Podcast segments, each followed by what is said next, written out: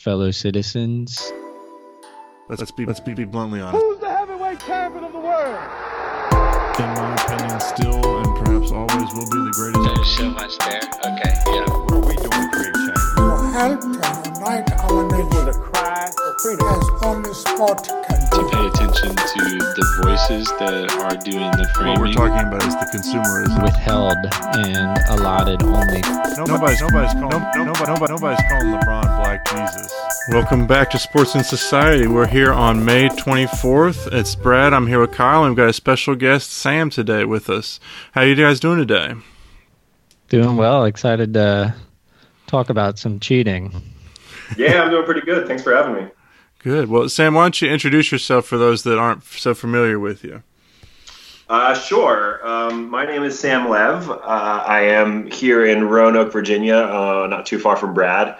I am um, amateur runner, uh, amateur former professional baker, and general um, sports fan. With my fan base being in Atlanta, which is where I grew up. So Braves, Falcons, Hawks, and the Thrashers. Gosh darn it. Oh, are you a fan of the MLS team as well?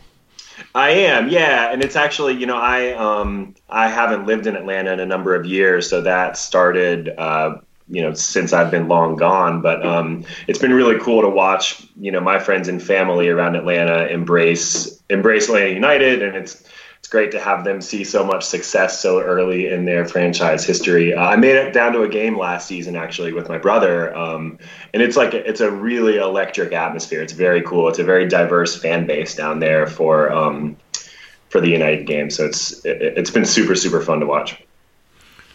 They're crushing it on people coming to games. I feel like isn't it like they're having like 50, 60,000 at the games?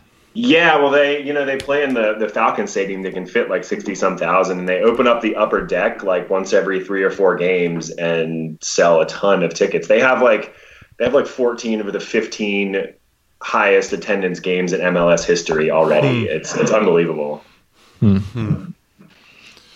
It, you know, as much as I have issues with the level of play, quality of play in the MLS, there's nothing wrong with the fan experience. It's pretty incredible to go to these games. Even back, you know, 10 years ago when I was going to DC United games, it was a fantastic atmosphere there. Yeah, energy is very very cool at those games. And like I said, compared to a lot of other sporting events I've been to in Atlanta, like the the crowd is very diverse. It's really really feels like they've brought the city together in a way that some of the other sports um, haven't over the years.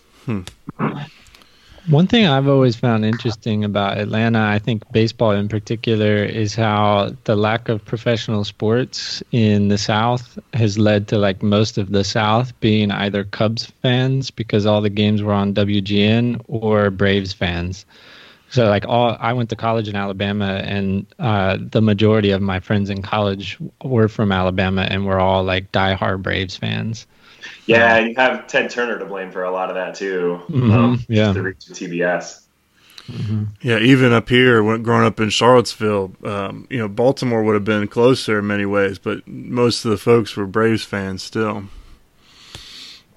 And not just like our our um, I presume we're all pretty close to the same age, uh, Brad and Kyle here. Uh, but you know, our like our generation coming up with the Braves in the '90s was like they were such a like such an easy to love team and such great characters and just always up there. So they just had like it was a really lovely combination of things to be a Braves fan during the '90s. Even if they did, even if they only won once. But th those teams were, I, I wonder if it, like, is this is just like my personal um, experience with paying attention to baseball more in the 90s. But I kind of look at that Braves team as an example of a team that conjured amount of popularity that I don't know if we've experienced the same since. Like, especially for a, a non Yankees, Red Sox sort of thing. But that team was just so popular. I feel like everyone knew who played for the Braves. Yeah, and it's hard for me to it's hard for me to step outside of my fandom and, and kind of understand what it was like for the rest of the like the rest of the sporting world because I was I was in it. You know, I was going to games all the time and I was already a fan. But Right. but that's my that's my impression too, and it was yeah, it was really special. I mean, I, you could do a whole episode on Greg Maddux alone. I think. Um, sometime you probably should. Well, why don't we uh, jump in here and uh, Sam, as the guest, I'll give you first uh, dibs on this. What have you been paying attention to this past week in sports? Oh, you guys start, and then I will. Um, I'll, I'll bring up the rear. I I need to flesh mine out a little bit. All right. Well, Kyle, how about you? Yeah, I have a couple of things. I, I would love to get your take on the wrap up of The Last Dance and then the subsequent drama that is stemming from it. So we can get into that some. But uh, I think what stuck out to me this week was that the NBA is uh, looking at the potential of hosting the entire season in Orlando at uh, Walt Disney Resort, uh, which is fascinating for several reasons. I think one of the things that stands out to me is there's a, a, significant amount of power with the unions right now in all of these sports. Uh, and while the unions in major leagues uh, have always had a certain amount of power, I feel like there is a real opportunity here for the unions. And I would imagine they're very aware of that and are uh, kind of keeping their cards close to their chest and not coming out and making a lot of statements, which I feel like is a pretty smart move. But nonetheless, I think what stood out to me most is that the unions seemingly have a lot of power right now. And so if the NBA decides to play the rest of the season in Orlando, it will only happen if the players are behind it. Um, and so I, I don't know. I think it it kind of is taking a highlighter to the power dynamics in the NBA. And so I, I think, as we often talk about right now in, in this coronavirus era of like how things are going to change, I could see this being a moment that we point to and say, like in 50 years, uh, when hopefully the unions are even more powerful, we look back and say, like, that was a, a pivotal moment, a sort of seminal moment when uh, the unions kind of latched on to power that was afforded them. Well, that is really interesting, especially in light of you know some of those comments we talked about last week from the Major League Baseball players talking about how they're the ones taking the risks right now, not the owners. Um, and so that's a pretty clear statement right now that the owners are not the ones putting their health in their hands going out there. That's the players. And so that 50 50 split seems a little bit harder to justify in some ways. Yeah, I agree. Um, but yeah, I'm also uh, annoyingly interested in Tiger and Phil and Peyton and Tom Brady playing tonight. Um, I think I, am mostly interested in that. Like, I can't deny that I kind of want to see it flop. um, I, I, it's annoying on so many levels that it's getting as much attention as it is, uh, and the four of them are just particularly uh, not desirable to me in any way. There are so many more interesting younger players that I would like to watch and have a chance to kind of like show that golf is not for 63 year old white guys uh, only and that the game has changed a lot. But uh, Tiger and Phil are both terribly boring to me, and Peyton and Tom Brady don't uh, bring all that much more to the table. Have you been paying attention to? Um, uh, you're not on Instagram, are you, Kyle? No, I'm not. Um, I've been. I'm intrigued to know because a lot of these other sports, and we talked about this a while ago. Djokovic and Andy Murray getting on Instagram Live and talking together. Um, I haven't seen any of that stuff from the golf world, and it would have seemed to be like this perfect opportunity because golf courses, a lot of them have been open this whole time. Um, mm-hmm. and they could have been out there like taking advantage of that moment to gain all these new fans playing like showing what their practice rounds look mm-hmm. like and stuff. And i haven't seen any of that stuff. I don't know if it's happening. I'm just not seeing it. But uh, it does seem if it's not happening like a missed opportunity. Yeah so i i, I think it is happening to some extent. Uh, i don't think I know of anything as cool as like uh, significant or interesting as what Djokovic and Andy Murray did, but I did watch Adam Scott played. Um, he calls it nine holes with a mate, and what he did is he went to a course close to where he lives that is owned by owned and maintained by the members, and they kind of pitch themselves. This course does. It's only a nine-hole course, as like the most sustainable model, uh, both environmentally and just functionally for cost, um, cost benefit really. But it's really cheap to join. And when you join, you have to log a certain amount of volunteer hours on the course, uh, building or maintaining. And so he played nine holes with um, the head pro at this course. And it was fun to watch, partly because he was rusty and this head pro is a head pro and plays a lot. And so they uh, halved the match. Um, uh, but it was fun. It was real lighthearted, but you also got to see some golf in like a non traditional way. So I feel like the opportunity's out there. Hmm. Interesting. Well, I have to confess that I am fascinated to watch this Lance documentary tonight, um, especially in light of the Last Dance stuff we've been seeing, um, because it sounds like uh, it'll add an interesting juxtaposition that Lance has kind of opened himself up. But the filmmaker uh, had some comments this week about she's still unclear why he was so open and uh, willing to do this which is an interesting comment to hear before we see what any of it is. But um, it's uh, from what I see, it's certainly not going to paint a particularly rosy picture of him. Hmm. Yeah, I, I, I mean, I he's both annoying at how much like we still have to talk about him, but it's also annoying and fascinating that I'm still fascinated in him. um, and I, I have to admit to listening to his podcast here and there, and I think we've talked about before. There's something just compelling about Lance Armstrong. He has a way of just garnering attention that kind of stands out to me. Yeah, uh, it's uh, well, I mean, Sam, you grew up watching Lance too, didn't you?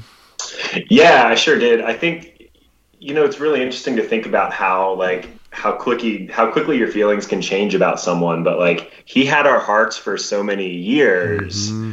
and like i think i don't know i think a lot of us probably assumed he was he was doping in some capacity or another uh, at least i did and and you know whether or not it was in the typical ways or he was ever going to get caught i think it wasn't the biggest surprise in the world when he finally came out and admitted it. Um, so it's it's just hard to it's hard to separate out the like cultural reverence we had for him at the peak of his career and and the fact that he's still like an interesting guy that has all this experience in cycling and interesting things to say about it um, that we like can't turn him off and we're all still fascinated to uh, to watch this documentary about him I'm, I'm looking forward to watching it too you know, I, I, have to confess to at least once a year, I'll go on YouTube and watch some of his more dominant performances, and it's still staggering to me. Uh, no, like that a human could do what he did to the other humans on that mountain. Um, like even though I know he was doping, it still boggles my mind that he could accomplish what he did. Um, so I, it, I don't know how to explain it, but um, I think I'll be interested to see. Apparently, there's some stuff that's going to come out tonight about how early he started doping and stuff like that. So that'll be interesting to catch up on because I think there's a lot of folks that still think that he just started after um, after he got over the cancer stuff, and I think we're going to find that that was not the case at all. Mm. Um, but uh, interesting nonetheless because I think it juxtaposes two different kinds of documentary. One that I don't think Lance had quite the same level of editorial control as Jordan has had over this last dance, and so it'll be interesting to see how that comes across and how ESPN handles that. Um, and of course, Jordan and Lance are two very different people in the public psyche right now. So, well, it raises the really interesting question of why, like, why, even, why did Michael Jordan agree to making this documentary, and like, why did Lance Armstrong agree to making this documentary? Mm-hmm. Like, what, what is it that drives them to that? What what do they have to say or what do they feel they have to say uh, or get out there in the world um, I, I, think that's what always sticks out to me and i think about it in terms of uh, michael jordan getting a lot of scrutiny from his former teammates uh, and even he admitting that the documentary can make him look like an asshole um, it, it's the same with lance I, I when i saw that this documentary was being made last year or so um, I was thinking of like he had just settled a hundred million dollar lawsuit against him by the United States government. Like, why would you want any more scrutiny on you? Like, I would imagine his liability is still high in some places. Um, so I, I, it just raises that why question for me.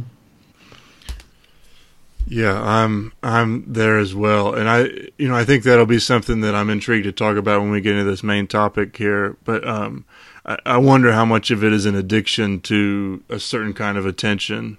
Um, But uh, talk a little bit uh, before we get into that. I do want to talk a little bit more about the fallout from this Last Dance stuff, particularly hearing Scottie Pippen and Horace Grant essentially coming out as being furious about everything. Um, particularly because I think Scotty's come off really well in the modern media stuff, but he is clearly furious with Michael at the moment. Yeah, I I I felt it through the whole documentary of when there were moments in the their whole career together wherein Scottie Pippen was seemingly uh, not as macho or not as competitive or doing something uh, very human that in Michael Jordan's inhuman way of approaching the world looked made him look like a lesser man or something like that. Uh, and I found that to be maybe the most derogatory aspect of it all. Uh, and I think that gets back to the piece of Michael Jordan controlling the narrative. Um, so it was just that like dominance over Scottie Pippen that was really kind of off-putting to me. And it's where I can sympathize with Scottie. hmm But yeah, I think Scotty comes off as much more human through the whole thing in many ways. That hmm um, you know, he just seems like a relatable guy that you'd want to you'd want to talk to about it. But um, yeah, it's a, a different caliber of of competitiveness for Jordan from everybody else. Did this change your perspective of Michael Jordan? Um, no, I don't think so. Um, I think it amplified some things. Um, uh, seeing him like, particularly in those last couple of episodes, going at Scotty Burrell was just really painful to watch. Mm-hmm. Um, but then also, like, I think that's who I knew he was before. Um, so I, I don't know. I think the most troubling thing for me has been the aftermath. I sent you that Richard Jefferson thing, which for context here, for those that haven't seen this, Richard Jefferson was on the the Leap, I guess is what the ESPN show is called, um, and talked to glowingly about how now a new generation of folks is going to understand this is how competitive you need to be to to do this. And it's like, oh gosh, that's that's not the message I hope people are taking away from this documentary. Mm-hmm. Right. But who knows? Yeah, that central question emerges for me of like how the public is viewing it. Are they taking it as like a a roadmap or a warning? Um, and I think I we would probably fall out definitely more on the warning side of it, but it it, it makes me wonder. Sam, is there somebody in the running world that's like a notorious asshole that divides opinion in this way? Um, you know, Alberto Salazar is definitely a pretty divisive character. Um, he's a co. He's you know he's a former professional, um, an Olympic runner, but is a Nike like the famous Nike coach now. Are you guys familiar with him? Mm-hmm. Yeah. Yeah, and I think he he's garnered a lot of love for the work he's done for people, but also has a lot of like dark experiences with folks that um, show a much kind of seedier side to his world that, that people aren't really you know people don't really see on a regular basis. Um, that's the only one I can think of right now. Well, yeah, that whole thing kind of blew up this last year about the the female runner that went out there and had such a miserable time. Uh, I'm forgetting her name at the moment, but uh, uh, Mary Cain. yeah. Yeah. So I was interested. I wonder uh, if you have any insight on this, Sam. But I saw that Mary Cain and another male runner have. I wish I would have thought to bring this up, but they have signed on with um, a company organization, and the idea is that they can be professional runners, but they only run when they feel like it. And they also don't have to win uh, in order to get paid. So essentially, they're on a salary, uh, which isn't very common in the running world, as I understood it. Uh, and then I also came across my references are horrible right now. Um, another guy that was a former uh, Olympian. I think he ran like the 800 or the 1500, and he is now calling himself a reborn professional athlete because he had he's kind of taken on this role as social media influencer, and he's considering that to be uh, considering himself to be a professional athlete because of that in that he he can post something on Instagram or he can post a race that he organizes. I saw him he was like I'm back in my hometown there's going to be a 1 mile race tomorrow at our high school track for uh and the winner gets a pair of Vaporflies. Uh, and so he posted that race and it gets like a million views on YouTube. Uh, and so he's like, I'm a professional athlete. Um, yeah, that's that's Nick Simmons. I Nick think, Symmonds, right? yeah. Yeah.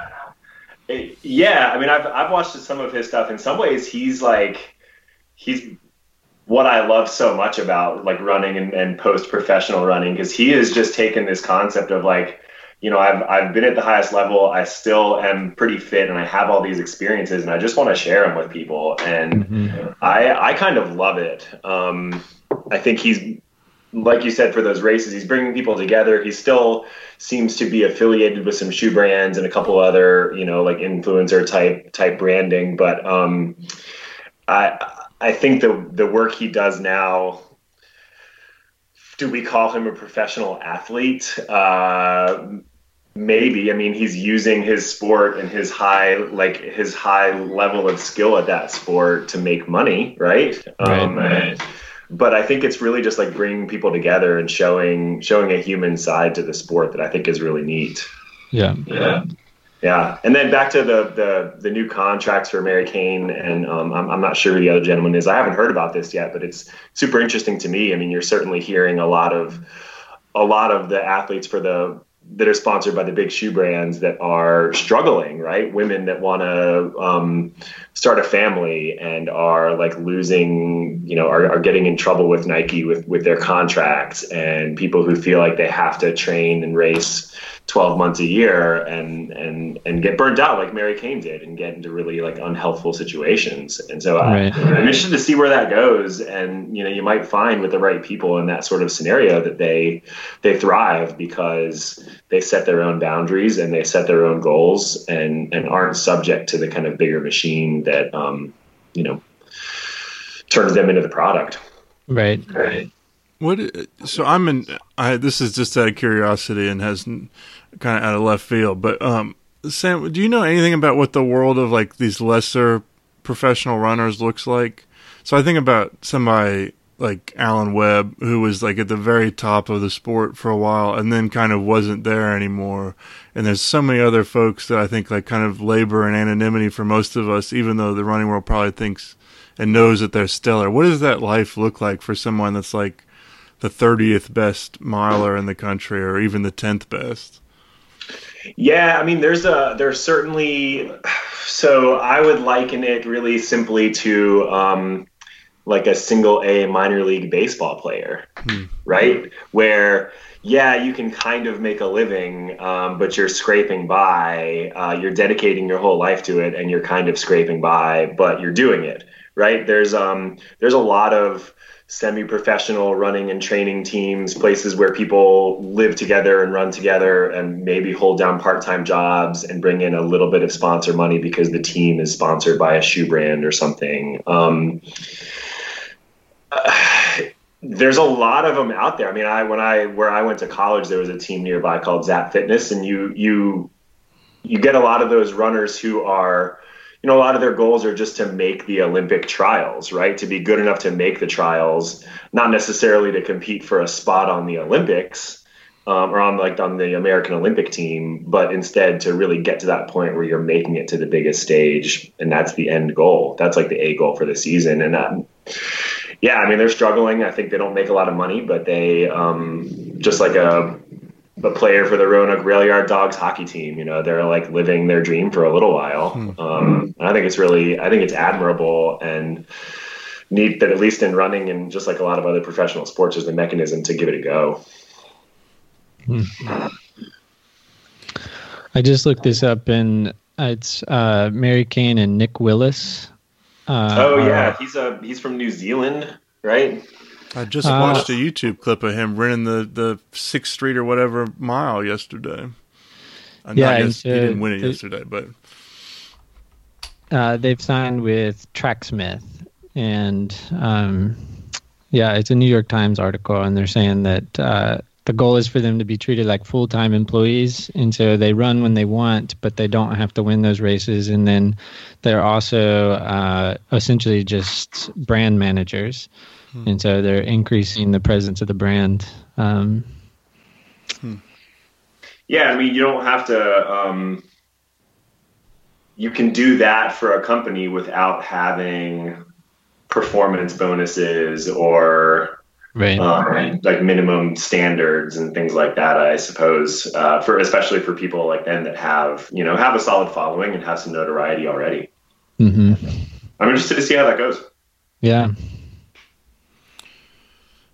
Well, let's um before we jump into our amateur sports thing here, let me ask you, Kyle, um, just to kind of put a bow on this last dance stuff. Any final takeaways from it for you?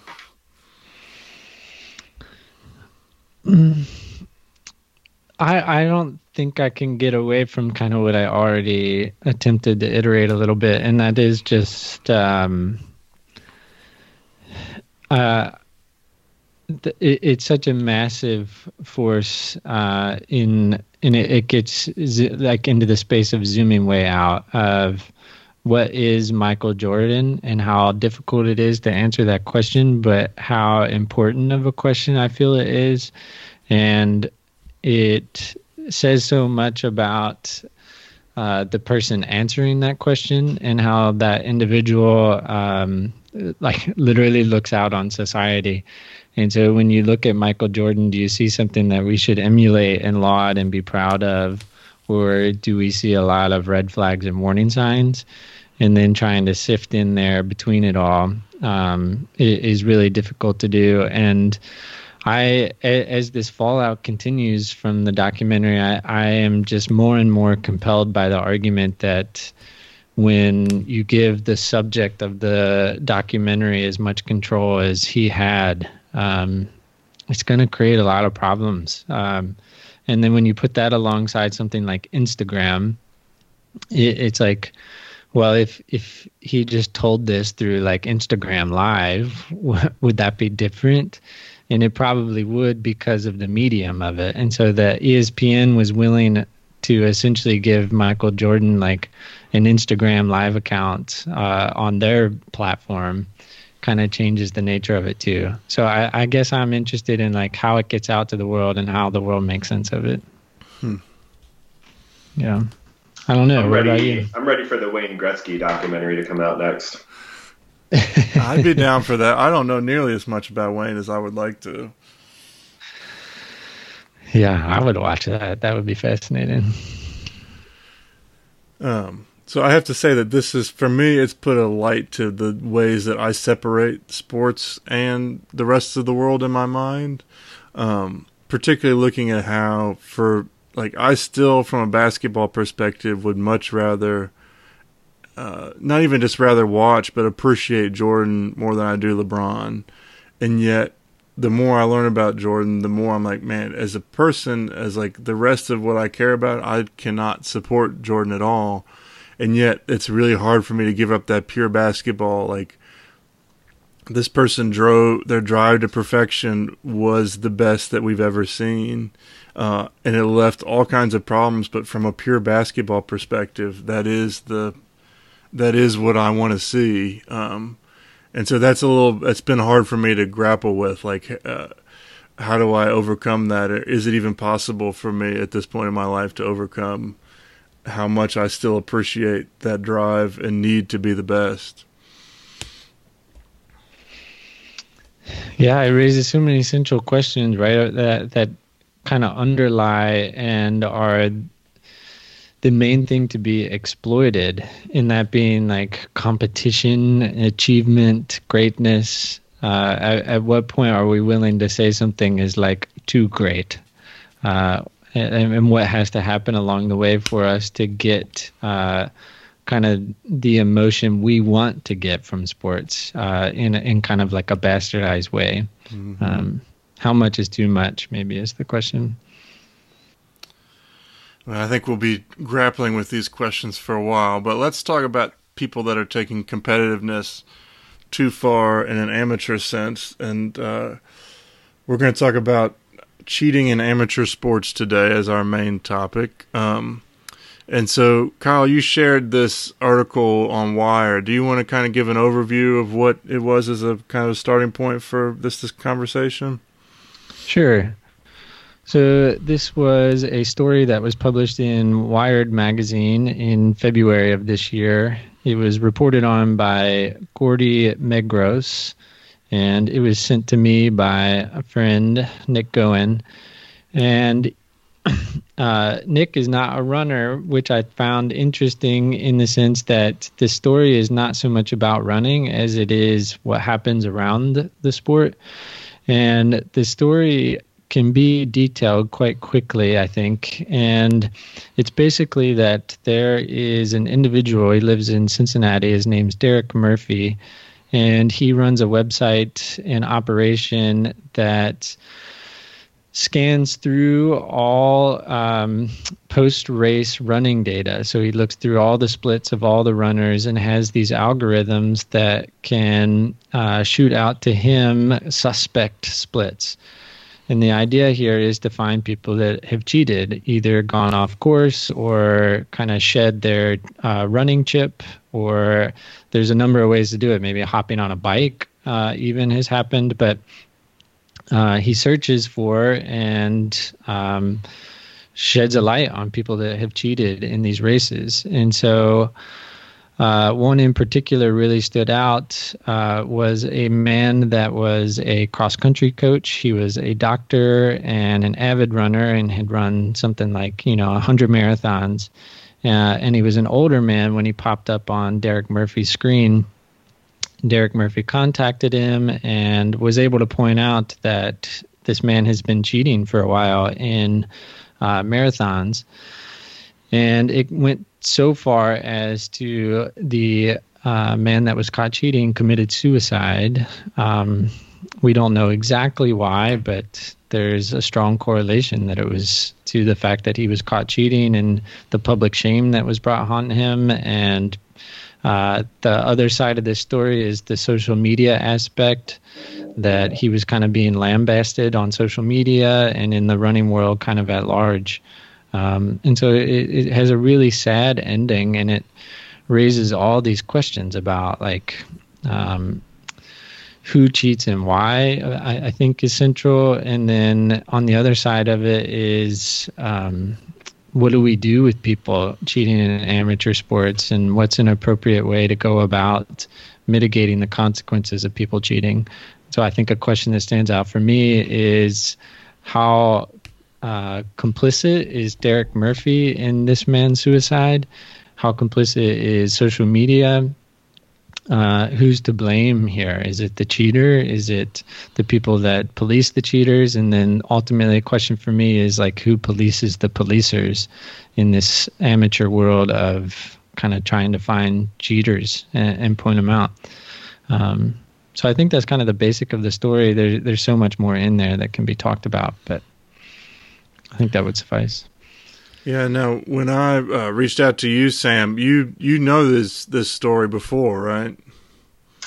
Yeah, as far as I know, this um, this gentleman's been been like running numbers on marathon cheaters for a little while now. Um, I hadn't I hadn't read this particular story, but I had heard about him and his um, his effort to expose these folks. So uh, I'm intrigued. You know, I think the questions are uh, that you laid out there are central, Carl, and I'm uh, uh, I'm intrigued to kind of um, start off with a point of asking you guys um, uh, Sam, perhaps in particular, because I think you've participated in more races than the rest of us. Have you experienced uh, cheating or seen someone cheat in a race like this before? Um, I, I have no doubt that I have been in races where someone has cheated in some capacity. Um, have I had a direct experience with someone doing that? Um, I can't recall one off the top of my head. Uh, you know, Roanoke's a pretty small town, and um, the races I, I tend to run are not particularly enormous. Uh, my guess is if I have if I've seen someone cheat, that probably it has happened inadvertently. So I wouldn't call it cheating. It's accidentally taking a wrong turn that cuts off part of the course, um, which I have definitely seen, and I think may have even seen in my most recent most recently run race before this outbreak. Um, but I don't think it was on purpose. Um, so no, I wouldn't say I've been I've been like uh, privy to or a victim of anybody really like really aggressively trying to cheat during a race. Kyle. Uh, I have two instances I think I've experienced, and again, I, I they're they're interesting for the the greatness of it all. One was a triathlon where the race organized. There were some uh, boats in this bay, and the organizer said you could swim between the boats, uh, which essentially made um, the route shorter. And so a lot of people did, and a lot of people were upset about it after the race. And then there was also a case where part of the bike path um, was very narrow, and they asked everyone to slow down on that part of the bike path. And I like was getting just absolutely like dropped by some people on that part of the race. I mean, they were like absolutely they were going full tilt on that part of the track. And so those were two cases that stood out to me personally. Hmm. Yeah.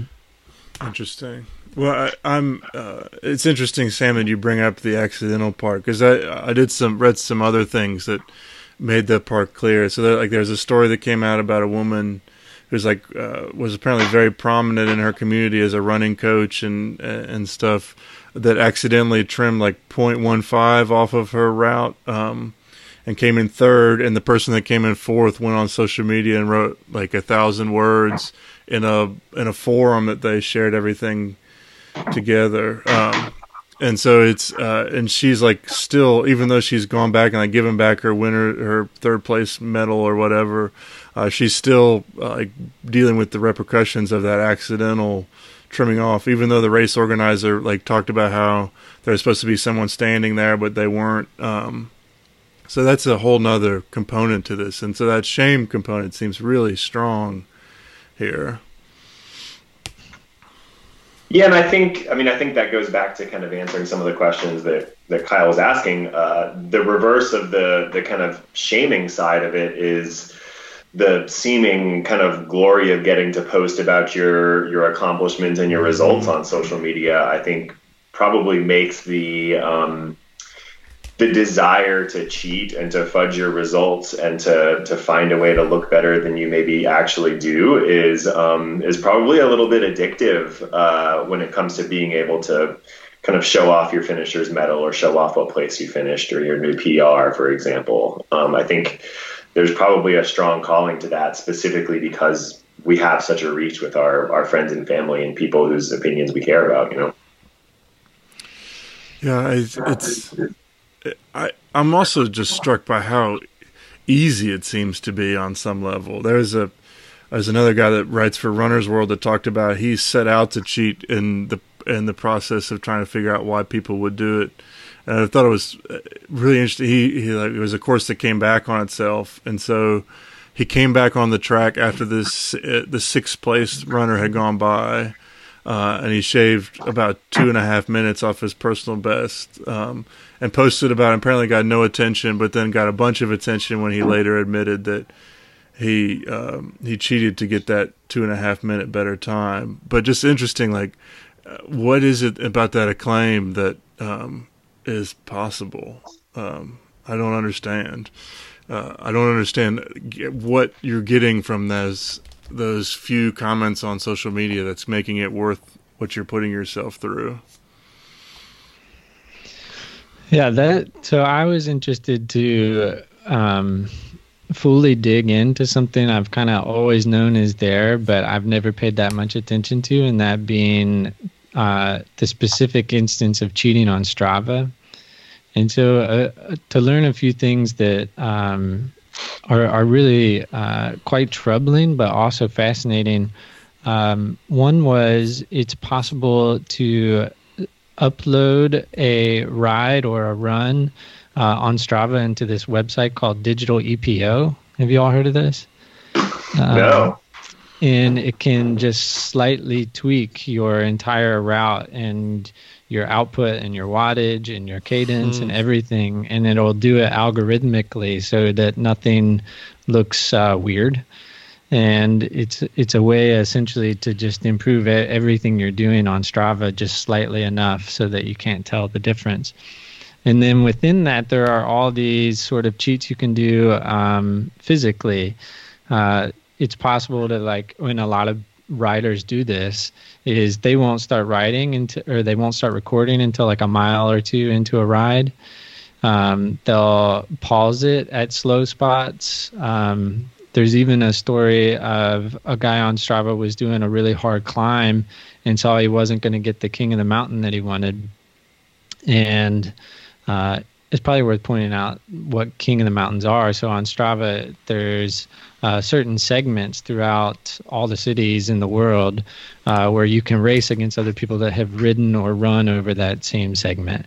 And whoever has the fastest time and fastest pace over that segment gets a king of the mountain or a queen of the mountain. At any rate, this guy took his GPS off his bike at the top of this climb when he realized he wasn't going to get it, and he threw it the last like 50 yards, um, such that the GPS said he got the KOM.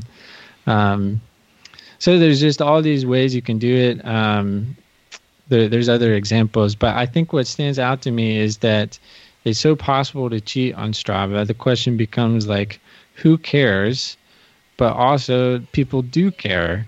And so, what do we do with the fact that people do care and that people are doing it? Um, it it's tricky to know where to go in that space for me. Well, I think what makes it such a gray area is, and this kind of speaks to Strava specifically, which is kind of a wild world, but but the general world of amateur sports is that um, like the rules are much more gray, right? Uh, when it comes to like a local road race or a small triathlon or the way the leaderboards and the king of the mountains are set up on Strava, um, like what is to stop someone from trying to cheat if that's their end goal?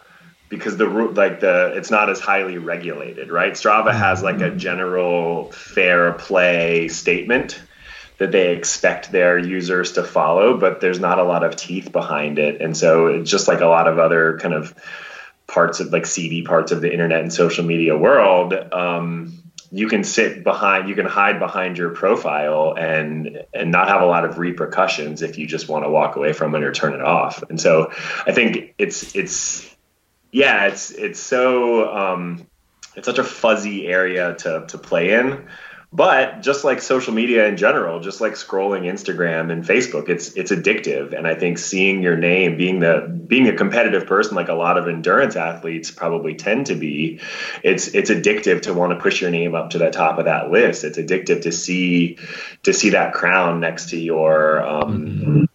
next to your efforts. Uh, and I think a lot of people probably uh, the like the broader the broader problem is that a lot of people are too are, are hyper focused on the ends as opposed to the process. Mm. Um, and when you spend all of your time during the process focusing on that end goal, I think it can really cloud your judgment um, and make it a little easier to to take that GPS unit off and throw it towards the finish line. yeah. Hmm. Yeah, well, I, and it, Go ahead, Brad. Well, I just, I mean, there is so much gray. I mean, particularly when you're talking about something like Strava, but even that local road race. I mean, how many folks on there, even like uh, for medical reasons are taking testosterone and what is that doing to their performance. I mean, there's so much gray space in there, and so you don't know what anybody else on that Strava is doing to enhance that uh, stuff. I mean, on some level, it's a little more authentic maybe than some of these longer races are because you at least know on that KOM that they the GPS says they went that route. But um, yeah, it's just so hard. To, you, there's so many other factors you can't weigh into that. Sam, you have some KOMs, right? How many? Uh, what do you feel when someone takes that from you? You know, I um, I kind of love uh, I kind of love Strava KOMs. It, it is it's very addicting, and um, I have some around Roanoke and some other places I've traveled, and it's always like a little pang of. I mean, my little competitive edge gets like gets triggered a little bit when I get that email. So you get um usually you either get a notification on Strava or you get a little email that popped in that says like someone stole your course record. Um, and I immediately look at it because I want to know what happened and who did it and how fast did they run and was it like a fast run or were they just sprinting during that one segment? Um, I am often prone to, uh, especially if it's a local segment or a, a, you know a local route, prone to like throwing my week's plans out the window and going after it the next day because I want it back. Yeah. Um, so that's like it's definitely a competitive outlet, and I think you know the absurdity of uh, of it is not lost on me, and and the absurdity of a lot of this stuff is not lost on me when it comes to amateur sports because it's un it's it's not highly regulated. It's open to the public, so you never know like leaderboards and and race podiums and all of that stuff. Like you never know who's going to show up and you have no control over the people you're racing against. And so it's hard to in some ways it's difficult to kind of go out and think about competing against other people in these in these small time local races until you get to that professional level where there's real incentives and you know who you're racing and you know what the standards are. Um, anyone could show up and beat me and smoke me on a on a Strava King of the Mountain or show up at a local race for whatever reason they want, right? And so what it speaks to is like is the the real goal of, of amateur sports, um, like the purest form of amateur sports should like is competing against yourself. And there's ways to cheat that too and show off on social media that you set new PRs and stuff. Have you ever been uh, suspect of someone that took over a KOM and been like, "There's no way," or like, "I kind of know that that person, and I don't think they did that." Yes, yeah, definitely. Um, and I will say uh, to to those people, like nine times out of ten, it's someone that accidentally logs a bike ride as a run. Um, yeah. Uh, and then, but Strava, Strava's okay at catching that stuff pretty quickly these days. Like they have fixed their algorithms to um, to update those those results. But yeah, I mean, there's there's always a little part of me that wants to the, like look at that look at that run that took my segment and um, and just make sure like test the veracity of it look at their pace and see if they're if it's someone I don't know to like look at some of their other runs and and and just ensure that uh, that it's legitimate. Um, I can't say I've had a lot stolen that I haven't believed were at least a run. Um, so I don't I don't know that I've been cheated out of any uh, by like by people who are cutting, you know, trying to cut the course or um, or riding or whatever the, the case may be. Um, but again, we're talking about you know Roanoke, Virginia here, um, not the Well, not the so- action of like the hottest segments around. So I, I think what stands out to me then is uh, the difficulty of um, what to do with a guy like Derek Murphy, uh, that is essentially dedicating a huge portion of his life to outing people that are cheating. And I think, as best as I, I would be interested, really interested in your take on this, is I, as best I understand it, the real um, impetus to do it is the Boston Marathon. And the idea is to catch people that have qualified for Boston by cheating. And essentially, what they have done is take a spot away from someone that uh, would have otherwise have earned that fairly and legitimately. And that that is maybe like and then it, it gets into questions of like okay well then like why is boston so important? And i think there is a really good argument that boston is really important. And then it's becomes this question of like okay well why is boston so important? How did we get to a point to where uh, the cultural persuasion is that Boston is this kind of sacred space.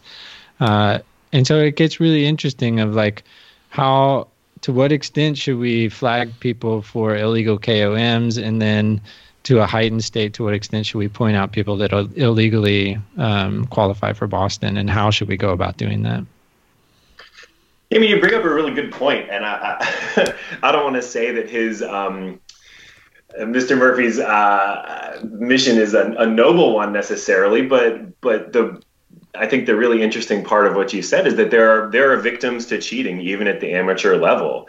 Someone mm-hmm. fudges a result to get into Boston means that one fewer person gets in because the standard gets that much faster or because you know it sells out that much quicker and that's I mean that's a reality at all of the major American marathons these days. Um, uh, Marine Corps in New York and and and Chicago, and they all, I mean, they all have these these standards and these these really short windows to to register and get in. And so, if someone's taking a spot that didn't earn it, um, there's a victim there, uh, yeah. maybe yeah. a one to one victim. And so, you know.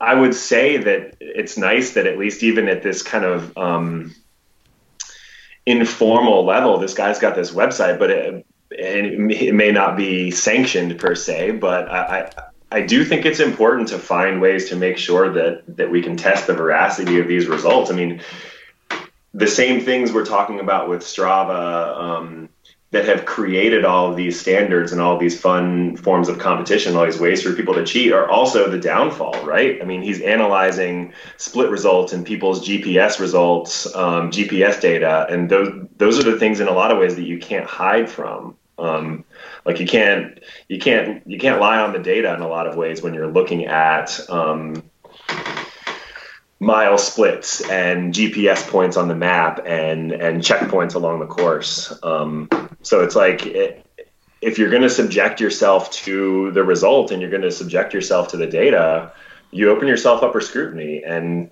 if you cheat, you know, I, like if you cheat, you kind of deserve to get caught. Mm-hmm. Maybe that's a little bit of a hot take, but and and again, we're in like this unsanctioned world of of amateur sports in a lot of ways. So there's not a lot of mechanism to catch these people, but um, but that doesn't mean it's a victimless. Uh, it doesn't mean it's a victimless issue, and it doesn't mean that if you're if you're cheating and stealing podium spots, you're taking it from someone that is potentially working really hard to do the same thing. Mm-hmm. Yeah, I think that you know, for me, the issue I have is not necessarily with the Derek Murphys of the world. It's more with the the pile on stuff that comes along with it. And so, you know, um, I have no issues with someone. I, my bigger issue would be with the race organizers that Derek Murphy has to be the one to do this. Um, mm-hmm. That it should seem that that should fall on the race organizers to do that. Um, and to normalize that in some ways makes it uh, uh, harder and makes it uh, more egregious when people do cheat. But the more the bigger issue seems to be on the uh, on the social media side of things. I have not spent any time on the LetsRun uh, message boards, but these uh, these articles certainly don't paint those in a particularly rosy light at this point. Yeah, they they seem to be harbingers of all that is horrible about the internet. in a in a lot of ways. And and so I, I agree, Brad. I, I think there's an important conversation there about who bears the responsibility for maintaining the integrity of a sport, which is a difficult question to answer. But I think in this way, it seems pretty clear that Boston does have um, a, a role to play there, maybe in that I, I I'm kind of ignorant of what they already do, and I'm sure they do a lot. Uh, but that there is still space for a Derek Murphy and that there is still space for these forums says that there maybe is uh, space for up in the ante a little bit from the race organizers and the institutions that um, maybe make the most money off of running or at least get something out of it that they have a responsibility to pay that back. Um, it also makes me think of like the real issue here, as you mentioned, is like how these, where and how these conversations play out. And I think of like a, a truism of how we gauge the goodness of a culture by looking at their prisons and what they do with people that have broken rules. And so, in that way, the idea that a man was forced to suicide because of the shame that was piled on him on a on a running forum makes me think that the real the or, or maybe something that would be really important and worthwhile would be to figure out how we can go about having this conversation in a more civil manner. And what's an appropriate uh, what's an appropriate punishment for someone who Right. fudges results? Um, cutting a course by a tenth of a mile uh, is a cheat to the people who worked really hard to, to put on and to run that race. Yeah. But but in the pantheon of our society, we're not talking about a very egregious crime here. Right. Yeah. Well, and and it's I think that punishment issue is key as well because I think in some ways what we see, you know, in the rest of the sports world. So if someone, you know, I think part of our frustration with A Rod in baseball was always that he never seemed to get the punishment we all thought he should get.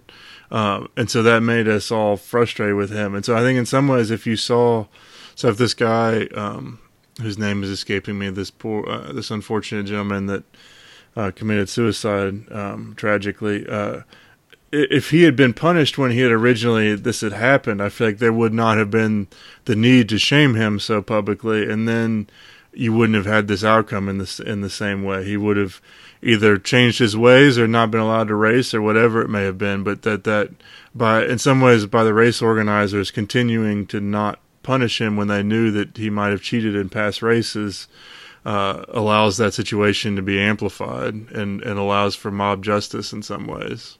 hmm It's like the old Yeah, West I- movie where when you when you when the sheriff actually arrests the person, then he can't get lynched anymore. So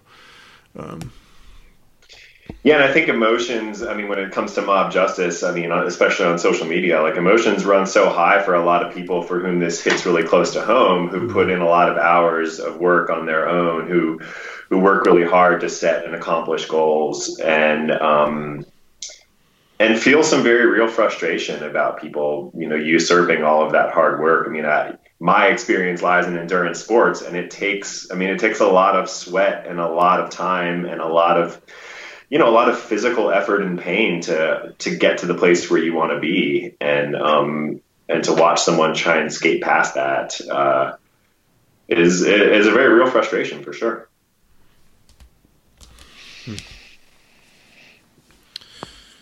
All right. Well, Sam, what's your favorite KOM in town so I can go ride my bike over it this afternoon and, and, and illegally take it from you? Oh gosh, I don't want to tell you the ones I still have. Um, you know what's funny is I, for a long time, and I think I might still have the loop on Roanoke Mountain, which is like a nice little four mile up and down a mountain. And I got it like six months before there was a landslide on the back side of the mountain, and so that road is closed indefinitely now. so I think I think I might be able to keep that one forever. Uh, so that one sits at the top for me because I will never lose it. Um, I want to I want to just say one more. Um, we've been talking a lot about cheating in, in running and, and in cycling and endurance sports, but I want to um, I just want to make a note of some other sporting worlds that you can cheat in at the amateur level. I've been thinking a little bit about golf, and I want to hear if you guys have anything to say about um, about trying to fudge the numbers in at the, at the amateur level of golf. Well, I mean, we certainly saw Rick Reilly take our president to the task over this issue.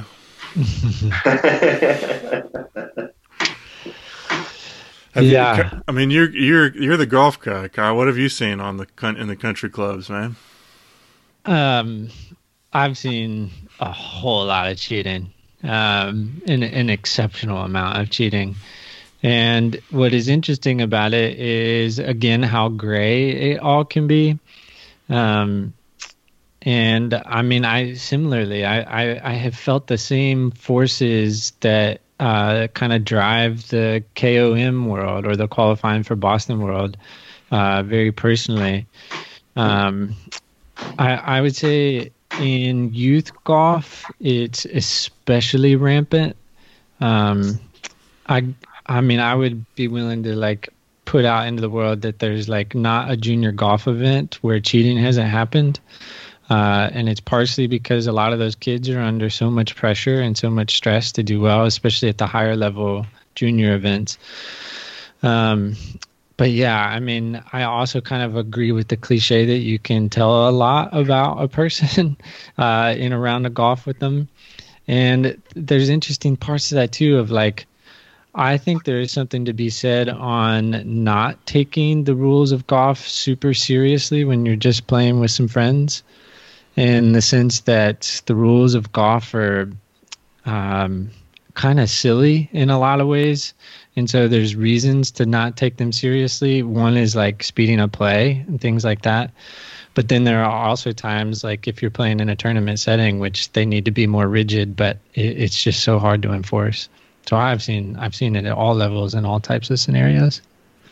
Well, how many times have we seen a golfer get penalized for something that someone saw on TV and reported later that no one saw uh, when it was actually happening, and that the golfer may not have even known that they broke the rules to do that? Right. Yeah. Yeah, and I think that I mean to to even move beyond golf and, and endurance sports, I think there's there's this, a distinction, a really clear distinction to be made between you know sport at the recreation level versus mm-hmm. sport at the competitive level and competitive being amateur or professional there's obviously a wide range in that competitive side but um, yeah i mean i think a lot of rules get pretty asinine when you're talking about just doing it to enjoy um, to enjoy the sake of the sport versus uh, doing it to try and better yourself or compare yourself to other people or or your own past results right? Yeah. Yeah. Well so we we always in the pro shop i've pro shops i've worked in it, it's it's a i'm realizing now it's so similar to a strava leaderboard but um, uh, handicap indexes that are posted publicly in pro shops of all the members. Uh, we would laugh as the pro shop employees and like we knew every single golfer on the like top 50 and we could go through and put a highlighter to every single one that we're like nope that's not their handicap right and it's the difference to like especially if someone's like a, a one or a two handicap it's possible to drop to a one just by maybe fluffing up like one or two lies in a round. So like you get one bad lie in a round, it might cost you three strokes. Um, and so if you fluff that lie, you just save yourself three strokes and you went up 12 spots on the uh, handicap leaderboard. Um, I think what's so, what's so like, I, and maybe I'm a little ignorant to how the handicap leaderboards might work, but it seems really ironic to think about wanting to move yourself up the leaderboard, which only penalizes you if you're actually being mm-hmm. monitored and tracked in a tournament, right? Well, so it, it can go both ways. A lot. It is also possible to point out on that list, like who is padding their handicap.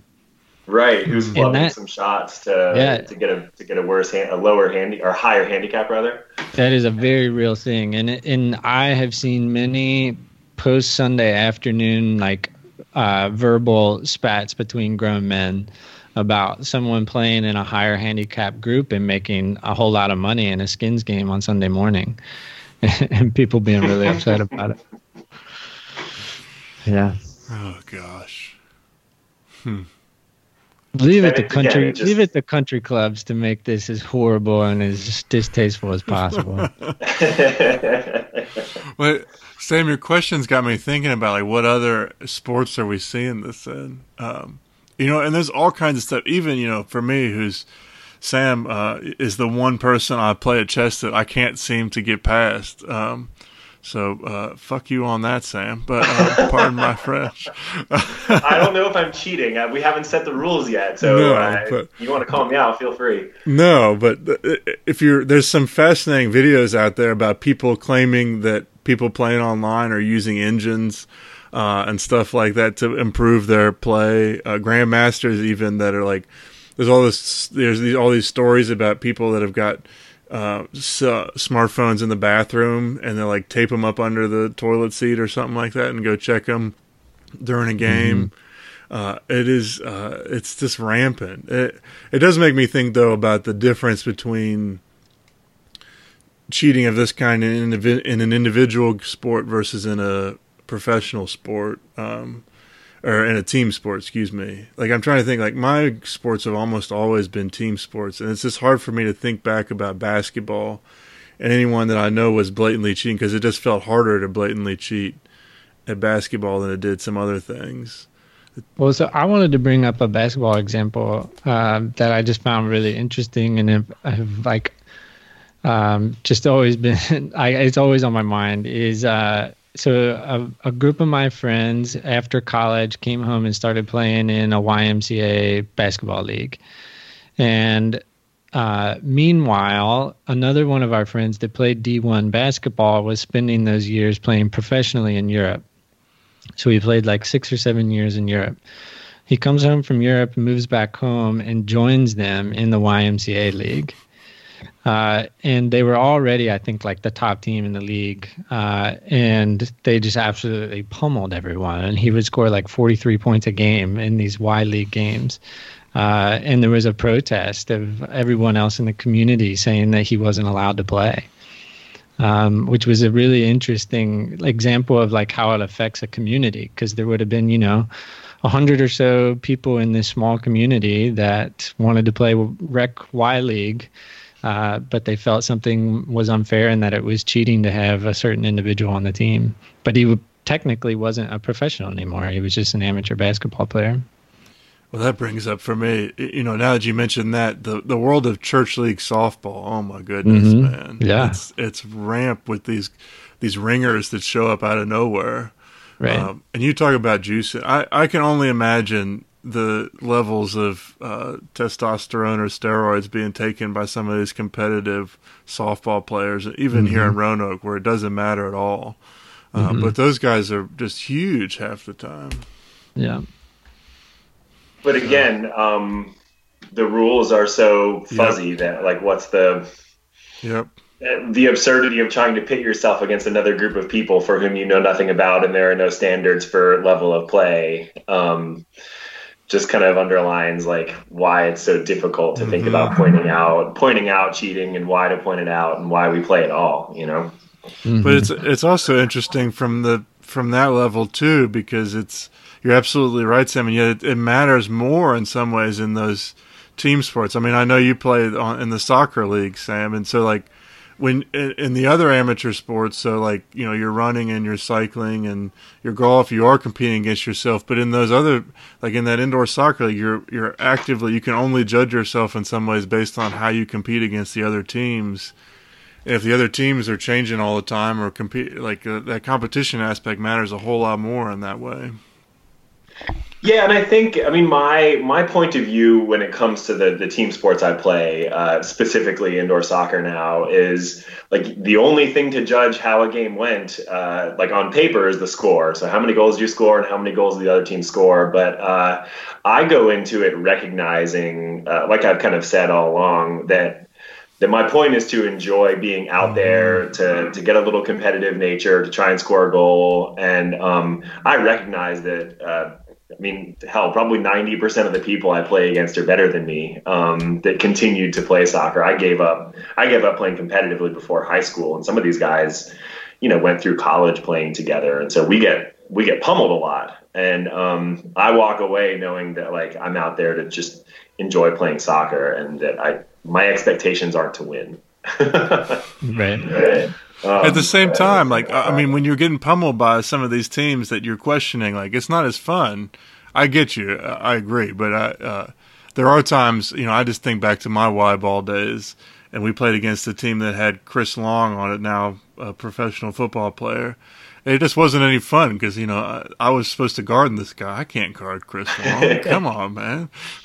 Yeah, I mean, winning winning is great. There's no doubt that winning is better than losing um, at, at, almost any at almost any time. Um, but uh, I guess for me, like I I can walk away from the game knowing that I that I enjoyed playing the game, whether I won or lost, and I don't I don't sit around being frustrated about. It. I put a lot more stake in my running, and if I don't if I don't meet a goal when I run a race, or if I don't beat people that I want to beat, I'll stew on that for a while, and I'll be frustrated about that because I know where I stand in running, and I know I'm at a certain skill level, and I don't I don't take the same approach with soccer because I know I'm just a chump on soccer field. Very good. Well, any final thoughts here, folks? I, I'm I'm uh, mulling a question, I think, and I, I'm wondering if there's any significance to it. And so we don't have to dig into it now. But the question this has left me with is um, the role that power plays in all of this. And so I'm thinking about my friend that played professional basketball and came back to the Y League. He has an incredible amount of power uh, in that whole space. And so I, I find it worthwhile to think about like to what extent does he have a responsibility to uh, kind of wield that power in a certain way? And the whole thing gets quelled if he just decides not to play in the league.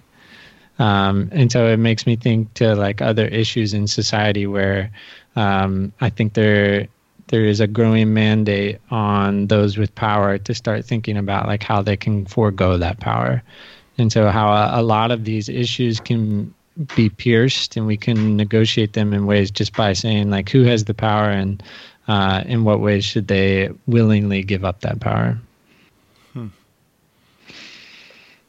Yeah, I really, I really think that's interesting. I'm going to spend some time thinking about that too, Kyle. Uh, and again, like when when you when you wield that power, or when you come into a, a situation like that, what is, you know, for me, it's like I, I would want to step back and say, well, what are the goals here with this amateur sporting endeavor?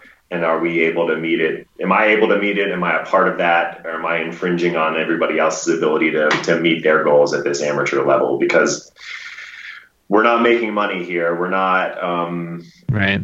most of us at least aren't making money at it uh, and don't have a lot of explicit value to extract from the sport. Um, and so it should be it should be enjoyed, and, and, I think we all have a responsibility to do so fairly and to to ensure in some capacity that other people do as well. Yeah. Hmm. I think that's and that's what I what I kind of mull when I think about my running and I think about cheating in, in general is like what is you know what are people I think everybody could help could could could benefit from really trying to understand what their goals are with this sport and being mm-hmm. transparent about that, um, mm-hmm. and knowing why we're doing it, and and and being clear, like, you know, being clear about that. It's it's so easy to to present the best version of, of what you're doing and how you're doing it on social media, and inevitably, you know, even though those of us who who do things as honestly and fairly as possible can um, can color that in a different way on social media and the way we present ourselves on the internet um, can filter out the the rough edges and just present the, the best version of what you want to do. So, right. right. Yeah, I think you know. I think that's the that's the takeaway for me in many ways. Is what are you what are you doing this for? You know, I uh, I am very happy that this week, uh, you know, I ran my best 5K time ever, and I still feel really good about that. I wouldn't feel very good about that if I had had to do something outside the norm to get it. And isn't that what I'm doing this for? Is to feel better about myself and feel like achieve something in that way. And what are you losing when you're not doing that? And so I, you know, it's I feel as though social media has created this environment where we all feel so much pressure to be certain things and it's allowed us to lie about our lives in ways that we've never been able to lie about our lives because you know 50 years ago people knew if you were lying about stuff going on in your life. Um, and so I, I feel like that's a uh, you know everyone should perhaps take that step back as you as you suggest Sam and figure out what their goals are for that activity. And then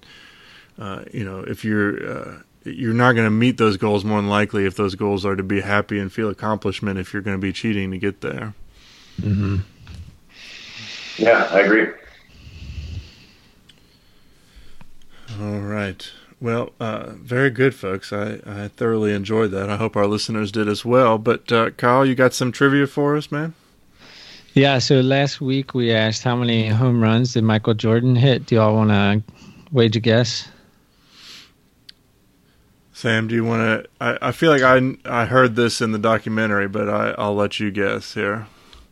Oh, um, I mean, having not watched the documentary and knowing uh, shockingly little about Michael Jordan's baseball career, other than he had one um, for a time, I will say a very small number of like um, 10. That's a pretty good guess. Brad, do you know? Well, I'm gonna. I'm not gonna embarrass myself by thinking I know and, and sharing the wrong number. So you're gonna have to just share it with us. Uh, he hit three home runs. Three. Yeah. Um, which I, I, I find like really quite incredible, to be honest. Uh, in um, he did that, I think, in uh, about hundred games, and not having played baseball since he was 17 years old, going into Double A baseball and hitting three home runs, I find incredible. it's really hard to hit a home run. Um, all right, question for this week. Uh, the um, there's a guy named Keith DeFiebre and a woman named Becky Brain, and they uh, are the current record holders of KOMs. Um, and so I'm wondering if you want to wage a guess at how many KOMs each of them have. They're both cyclists. Wow. Keith has more than Becky. I'll say that. So you're looking for two different numbers here. Yeah, two numbers. Brad, are you going to guess? Yeah, I I want to say over a thousand, but I, I, that feels absurd to say. But that's the fact that he we don't know who this person is, and yet he has this record makes me think that he's spending a inordinate amount of time doing this. Yeah, I'm gonna say I'm gonna say less than that. Um, just just thinking about um, like you've got to live you've got to live and travel places that are dense enough to snag a lot of them, and and they're hard to keep, um, even at like even at the amateur level. Uh, so I'm gonna say like for him with the higher number, um, like 350. Um, maybe that's a little pessimistic, but uh, they're, just, they're not easy to keep forever. Um, And we, we we didn't talk. I will just really quickly. We didn't really talk about mechanical doping in cycling, um, even at the amateur level. And I just want to make sure we note that that's a, a very real thing happening, especially in the Strava world, uh, where it's hard to catch. Yeah. Well, um, you'll have to tune in next week to find out uh, how many KOMs Keith and Becky have. All right. It's a very good question, Kyle. Thank you. All right. Well, uh, thank you all for listening. Thank you, Sam and, and Carl, today. Uh, please give us a rating and review wherever you listen to this, and we'll be back next week. But thanks again. Thanks, Joe. Thanks, yeah. to pay attention to the voices that are doing the framing. What we're talking about is the consumerism. Withheld and allotted only. Nobody's nobody's calling no, nobody, nobody, nobody's calling LeBron Black Jesus.